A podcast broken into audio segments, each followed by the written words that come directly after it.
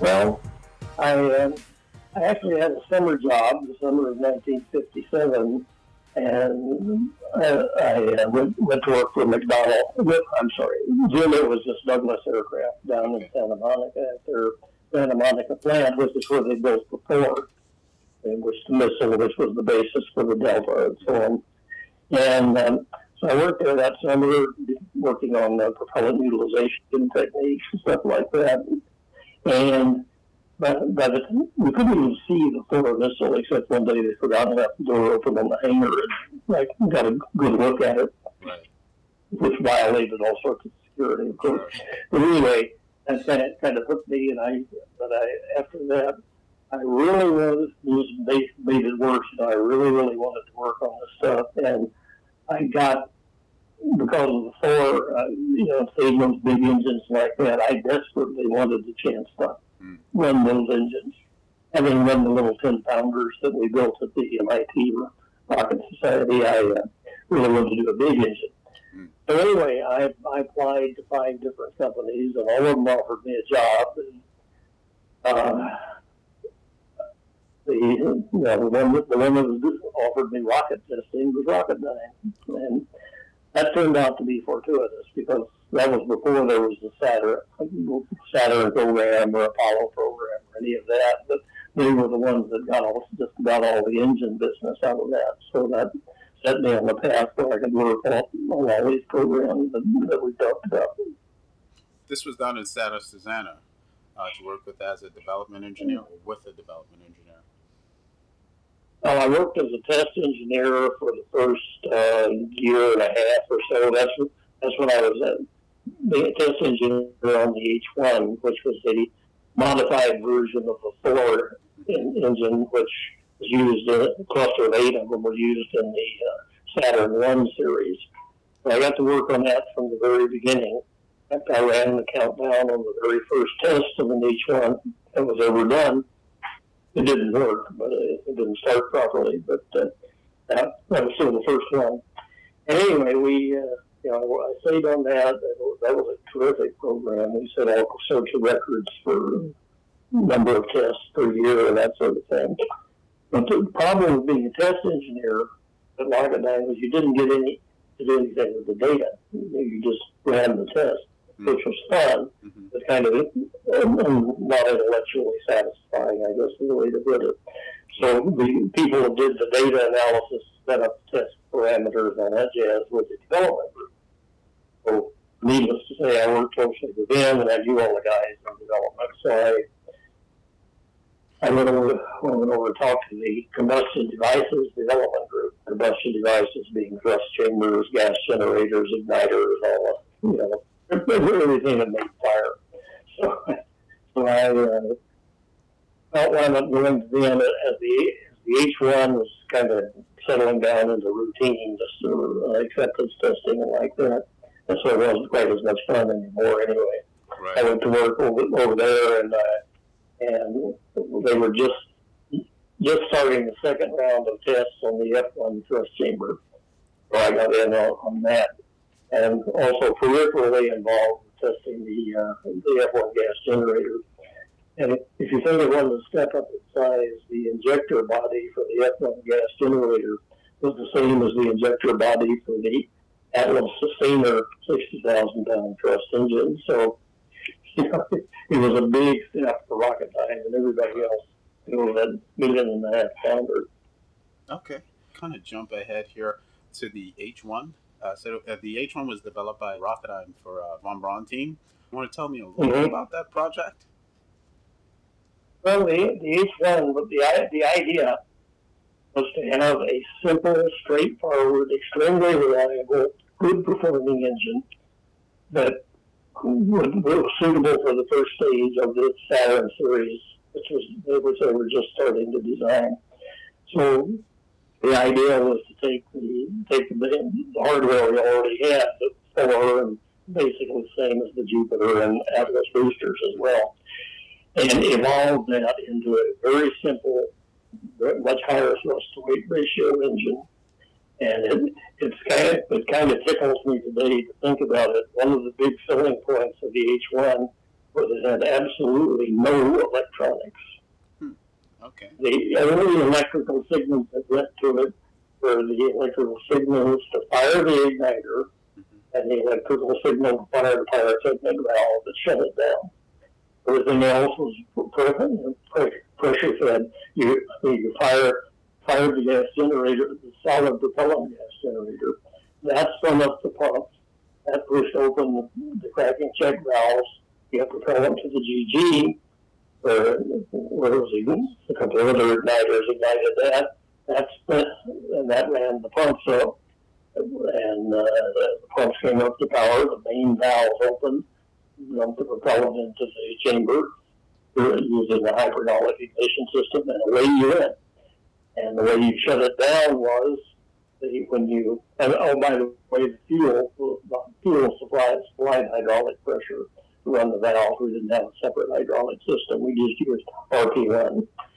So, so, so the shutdown fired this pyrotechnic valve that ended fuel pressure off the oxidizer valve uh, operating piston. So when the valve was spring loaded and you let the pressure off, the valve slammed shut, fire went out. As the pump sped down, the pressure pressure went all, you know, dropped off, and all the other valves closed. So that was all there was to it. There was no electronics, there was no control computer or any of that stuff that you have on the engines today. It, it just pushed. When you pushed the button, it pushed, and that was it. Uh, sounds like, uh, I mean, for lack of a better term, of course, I'm not an engineer. It sounds like it, this was like a fully analog system. You know, just It cut it on and cut it off, turn the pipes on and turn it off. You know. That's Um, exactly right. oh, okay, good. I'm glad I And got the, that. and the beauty, of, really, the beauty of it was there was um, there was very little to go wrong. I mean, sure things did go wrong, but you didn't have to worry about any software or anything like that. Once you got your valves um, or your your uh, your I'm getting tongue tied. Once you got your orifices set properly and the spring loads on the valves set properly, that's all you had to do. It was then run and run and run. It was really a great engine. That's why we set so many records. It was so easy to run. Yeah, I see. Yeah, You, really. I see. You were pretty impressed with that. You you, you quoted in your "Holy shit" when the first time you uh, you heard that you heard it explode. Or rather, it's it, the uh, it's fire the, up. the most common response. Yes, yes, I The know. most common response to the quick start transient of, There, of Yeah. there, very, very few people ever heard that thing start the first time that didn't have that reaction. Really? It was Wow. true. I mean, it went, it went from zero to full thrust in something less than 100 milliseconds. So it would pass for an explosion. Wow, sounds like a it, beast. it, was, it was a really good engine. Simple, couldn't do anything else with it but have it push, but it did that superbly. The small The pyrotechnic solid, igniter. solid gas generator. Yeah. speed. Yeah. Yeah. That that was yeah, what that was that was what we used as I went over briefly before. That's how you started the engine was to, to fire that and it, it exhausted through the turbine, Uh-huh. spun the turbine up, which brought the by itself it would get the pressure outlet pressure on the pumps up to about eighty percent of normal thrust. Hmm. And that would provide enough pressure to use the fuel valves, to, fuel pressure to open all the valves in proper sequence and that sort of thing. And that's how the engine started. We, we fired that, and plus the igniters and the GG, which weren't in there originally, but we decided we found we needed those because we had some GG hard starts a few times. Uh, but anyway, that was all you did. They would just then go through its own pre-programmed pressure ladder sequence and, and come up to full thrust very rapidly they wanted us to run some long duration tests on this engine, which in the in flight would run for like 180 seconds. Our test stand only had the ability to run it for about 60 seconds, just due to the tank size. So, so we came up with this uh, system where we would actually use the same tanks, where we would pump, have a pump on the ground that took low pressure propellants out of the storage tanks Mhm. and pump them into the uh, into the main tanks, and it was sized to allow us to ox- oxidizer was the limit because you didn't want to run out of fuel first because it burned up the chamber. So you you would uh, it was so calibrated that we could run for about 300 seconds and then go to LOX exhaustion to we're shut down. and uh, it it was a it was a real pain. We had more trouble getting Mhm. that darn thing to work. We just you know little Mickey Mouse just didn't work. That didn't most of it all the mechanical pressure switches and stuff we had in those days. And but once you know finally one day it ran. We got 300 seconds with no sweat at all, and Oh, cool. after that, we we did it as a matter of course. But that, that first time I got a bit, I went out a rebel, you know, when we shut down. Were there a lot of um, ex-German engineers working with you guys on these No. projects? There, there were there were a couple, couple of ex Munza guys that were down at Canoga Park. The majority of them, along with Wernher, went to uh, ABMA. So it was there was a high percentage uh, of uh, former German rocket guys Right, in, right. at NASA. I'd like uh, I'd like a sample of your, your German. Uh, Oh, well, you- describe you mean that engine. Tony German? yeah, give me. Yeah, I like your. Uh, Well, let's German. see. What, what's a German large- for an large- engine? Well, a rocket engine is a Fahrgesteller, I see. Okay. and and a lo- and a big rocket engine was a eine große Fahrgesteller, Okay. and sometimes you would add, add with spoken and shortened. wow. Okay. and other things like that. I would almost believe you if you said that to me. I would actually buy that. I see you've got a, a rocket. Uh, the description of a rocket engine was uh, Das Laudenboomer. And uh, yeah, the large liquid propellant rocket was in Gross Jusenkind Laudenboomer. And a gro- and a große Laudenboomer. Yeah, the Laudenboomer. That, that's pretty funny. Sometimes it was a Laudenboomer, sometimes it was a Fahrgesteller. right, right, right. You Yeah. can sort of use those That- that's inter- pretty funny. interchange. It's smoking. I guess this was the uh, this was the this was the lingo you guys kind of um, had fun with back then, right? Right. Yeah. Yeah, it's probably politically unacceptable today, Right, right, but a lot of of things we did then would be unacceptable now. Right, right. Um, tell me about your work on the uh, the the F one. See, you did a lot Well, the F, the F one. Mhm. the F one had serious stability problems. It, it turns out that the bigger you make the engine and the higher pressure you run it at, the more prone you are to instability. And Rocketdyne had plenty of headaches with the uh, with instability on the earlier engines.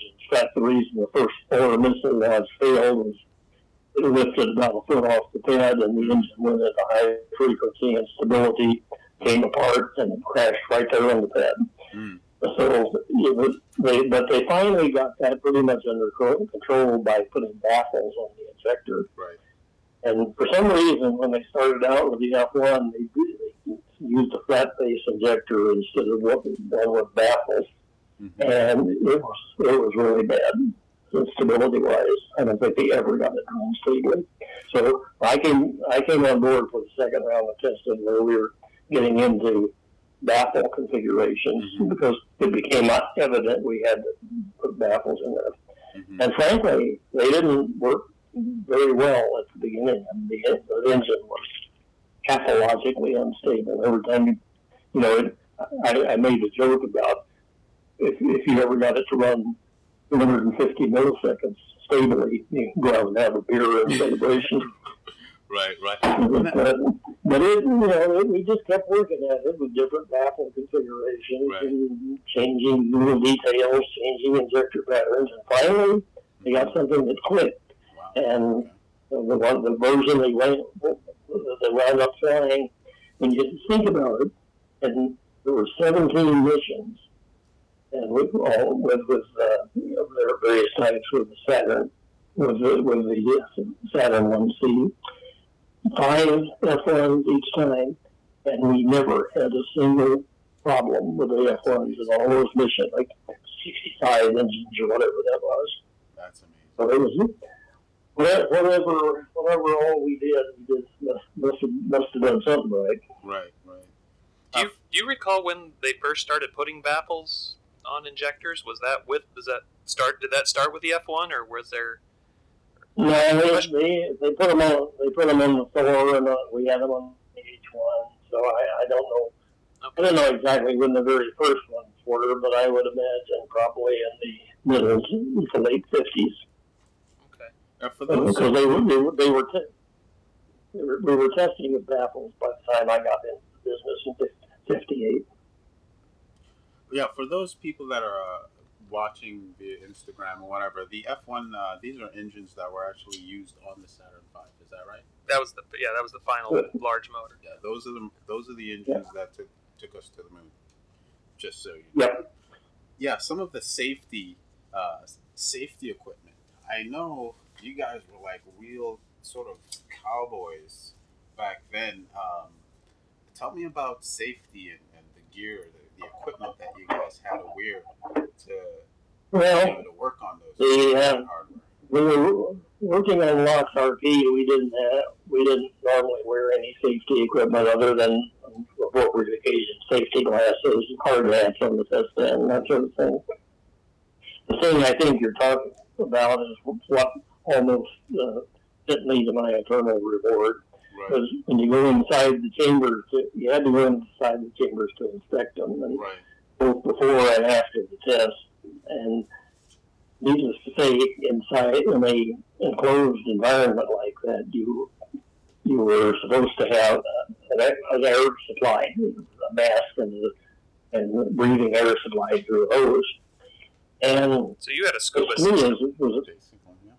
Uh, well, not really scuba because it wasn't. It was scuba means self-contained. This wasn't self-contained. We had a compressor outside that pumped air through a hose to a mask. I had to. I had to do. Not only did I have to inspect the chambers before after the test, but I had to some, sometimes do some and dirty patchwork on some of our workhorse chambers. I, I didn't mention the other test stand I was working on was a smaller one where we did stability testing on Right. 150 k size engines, and I was in, stuck in the chamber cleaning the car- carbon off the walls with carbon tetrachlor or uh, chlor- let's see what the hell. Anyway, some some Carbon solvent. kerosene. and I would occasionally, I, well, no, not kerosene, or a uh, tri- trichloroethylene. Oh my God, you were up. Yeah, they made you clean it off with trike, like manually. Yep. And you're still alive. rag. yep. Just, just barely. Yeah. And that was that was what started me uh, on this big business. I was supposed to have an air, supply mask when I was doing that too, and there wasn't one in the area. And I moaned and griped about that because it was really it was really bad. I in fact I got pretty sick from, Hmm. from breathing that stuff. Yes, I Came, came down with a brief bout of pneumonia, as a matter of fact. Right. Yeah. I went in. I went in to see gentleman to whom I referred as Lard in the book. It was probably one of the most obnoxious SOBs I've ever met in my life. Mm-hmm. and, but I went to him and I said, "Look, I, I got to do this. I can't. I don't have a mask. I'm supposed to have a mask." And he looked at me and he said, wearing his nice gray suit, sitting at his desk, "Well, a real man doesn't need Real men don't need Real men masks. don't need masks. Yeah. That's terrible. Spoken like, a true, spoken like a true manager, driven, Right. driven by schedule. Uh, for our listeners, I want to make a point that uh, trichloroethylene is was a common cleanser, yeah, because it got rid of. and- And stop me if I'm wrong here, Jim. It, it, it was a common cleanser, Rocketdyne, to get rid of uh, organic compounds, or, you know, specifically the Yeah, carbon. ba- basically, basically to get kerosene out of the system when you needed to clean it. The Right. rules said if you were entering in a closed space, especially whether it might be something like that, and it were so you were to be supplied with a mask and, Mhm. and air, an air supply. So So Mr. Lard eventually got you. gentleman didn't want to say what? So Mr. Lard eventually got your equipment. Uh, you you you guys had a conversation about that. Yeah, I went in and I talked to the to the section manager for the t- test area, and I explained my problem and was informed that a real man didn't require a mask. I'm fairly sure he had never expressed his or exposed his ample body to it, but he was all, it was all I would need exposing mine. Right, right. Anyway, I, I, yeah, right. But, when I went one day, I went in the F1, which and supposedly all the purges were off and all like that, so it, it, you know the thing was okay. right. Turned out that they had left a trickle purge on the fuel valve, hmm and I got in there and I went to set up the ladder. The F1 was so big you had to stand on the ladder to reach the injector, even with the short chamber. And It took me about five minutes to set up the step ladder, which know that's basically pull the legs apart. And I remember thinking something is really wrong. I can't, you know, I can't remember how to set up the step ladder. And I, mean, I remember leaning there on the ladder, and, and part of my brain still works. And you know, this this thing is full of nitrogen. Yeah. So you were slowly asphyxiating. If you don't get out of here, yeah. you're going to get out, don't get out of here. You're going to die. Wow, that's, But I didn't care, frankly. I, it, it just sort of made me think, sort of information. You know, hey, you're going to die. And, but I couldn't remember how to get out anyway. I, so fortunately, I passed out and fell out in the right Oh, direction. sorry to hear uh, that. I, I had a similar yeah. experience. I worked at Rocketdyne, yeah, with the with the purge. Well, it, the purges were off. the The valve wasn't holding, so it was. We had a little, we had a little less oxygen content at the time. I was inspecting the R68s. We had to carry a monitor on us for a time, and I Yeah. liked to carry that religiously because if it beeped, that meant get the hell out of there. But um, Yeah, it's a good idea. Good idea.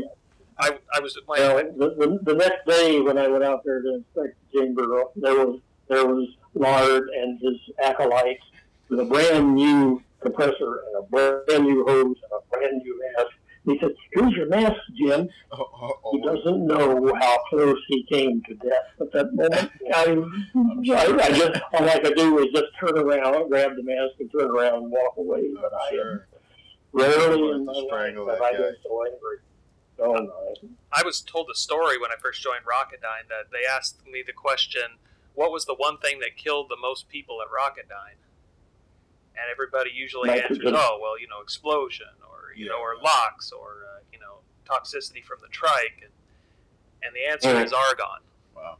And the answer is argon because they said they, they it was always a confined space problem. It was always a somebody welding in a space where they didn't have proper circulation, and they Hmm. slowly passed out Wow. and died. Yeah, and they they told me the story that people would usually die in pairs, Wow. not because because one guy Yeah. would be doing the job, and then he'd find it, somebody else would come by, find his buddy passed out, then go Yeah. in and try to And- pick him up Uh, and get him out of there, and he passes out oh, wow. That's, that's, So- Yeah, because if it's pure, if it's pure nitrogen or argon, we, Right. you know, all, it's the same thing either way, just effectively. Yeah. Two breaths of pure of the pure gas, and you're unconscious. so, So, you know, if you do, if you're going to go in there, you better be able to hold your breath. And you just think about it. You know, your, your buddy's in there. You're going to go in. You're going to grab him and drag him out. First thing you do when you pick up a big heavy load is take a deep breath, yeah, that's right. Yeah. So it's a and that's it. They, they lost five people on the shuttle program.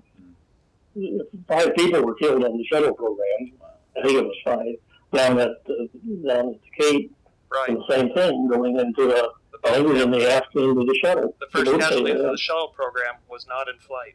It Hmm. was it was in, Yeah. guys going up into the boat tail, and they and they died Yeah. from asphyxiation.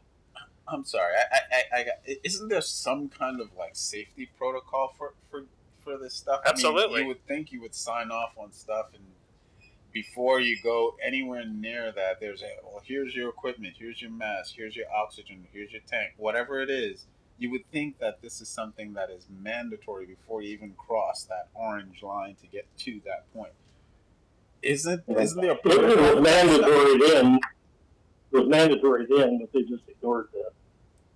Yeah, there, there Hmm. are protocols, but what happens is you, you get to working for a big company. You get to work on a you have a project that's very schedule driven and, and you know and Hmm. money constrained, and, and people at all levels make poor decisions. They make short Hmm. they make decisions for short term gain that have long term consequences, and some of them are fatal. Yeah, yeah, that's unfortunate. Yeah, But you know, sad that's, but true. Yeah, sad but true. But yeah, I guess that's how we we learn sometimes the hard way. Huh? Six. Yes. The other thing is what we learn from history is we do not learn from history because people keep making the same mistakes Yeah, over and over Yeah, again. yeah, you would think, right? Especially, especially lessons like where death is involved. Well, guy, guys like me had the benefit of, of the prior generations that had worked at Rocketdyne, guys who, who knew these things to be truth, and, and so we, we really didn't have to have the culture imparted on us. I'd imagine uh, for Jim, you know, much of this is new, Hmm. and maybe maybe things were a little little rougher, a little scarier out there, just because a lot of things were being discovered for the first time. Uh, um, And uh, just to, just to change uh, just to change pace and uh, a little bit. I recently watched the movie Ad Astra. Uh, I haven't seen that yet. you haven't seen it yet. Have Not, you seen not, it, not, neither have I. No. Okay, so there was a part where, um, you know, Brad Pitt is on Mars. Okay, and they're about to go, you know, nuke his dad somewhere near, I think it was Neptune or something like that.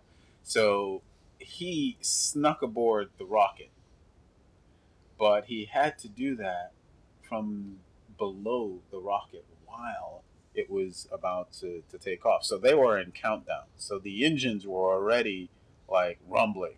Is Um, that even possible? Because I, I like Well- well, we sat there and I'm thinking, nah, there's no way, there's no way he could do that or get away with that.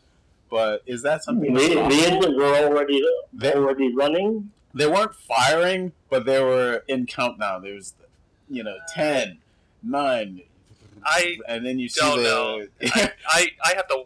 I have, kind of have to hold my nose for some movies just because I, I think I know a bit too much. I think this is one of those cases. I Yeah. think movie Armageddon really turns my stomach every time. I'm sure. Yeah, I'm, I'm pretty sure. Um, and what about Interstellar? Don't get me started. Okay, no, I won't get you we, started we probably shouldn't so- mix fiction. We probably shouldn't introduce fiction right now. We're, Yeah, I mean, uh, don't, don't don't spoil my appetite. yeah, yeah. Okay. I, you know, speaking of movies, I will give credit to, to The Martian, Oh yeah. except for that stupid windstorm. Yeah. Yeah. Yes. Caused the They had a whole lot of problem. Everything else, I, I didn't find anything to find fault with. When I don't find fault with a movie, that's pretty good. Right. I'm Right. notorious for that. I got to say, start to finish, that was Pretty pretty, solid, good. huh? Uh, I was a fan of the movie Gravity, which uh, Gravity was which which wasn't from a technical standpoint really what didn't make too many gross errors. Mhm. Well, it, it, it, apparently, one thing you, when you, as one of my friends said, what I learned from that movie is if you're in space, you just fire the rocket in any random direction, and it'll take you where you want to go. Right. Which is what um, what, Right. what what what for Faith was doing. Yeah. Basically. Well, I, I I really did not like that movie. I thought Wow. Yeah. They did. They got a lot of. special effects. well, thankfully the Yeah. writer, Well, thankfully you've got the writers in heaven to guide you safely to uh, to your fate. Right. Well, basically the same thing that I did on that one, which Fun. was Mhm. te- test, testing the thrust chambers, testing the gas generators, and that sort of thing. And I will say, however, that when it comes to inspecting chambers, I'll take the J2 every time. Right. It's, it's nice and clean, Mhm. and the stuff doesn't drip in your face when you're in the, in the, right after the test, but it's water, not kerosene. Actually, the J2 was a really well-behaved engine. I mean, we had our problems with it, but it really went very, very smoothly, and I, I, it was so easy to work on. Mm-mm. You And s- it kind of I see. Um, you had some. Wernher von Braun had something to say about. Had something to say. Oh. About. You wanna you wanna tell me a little bit about that?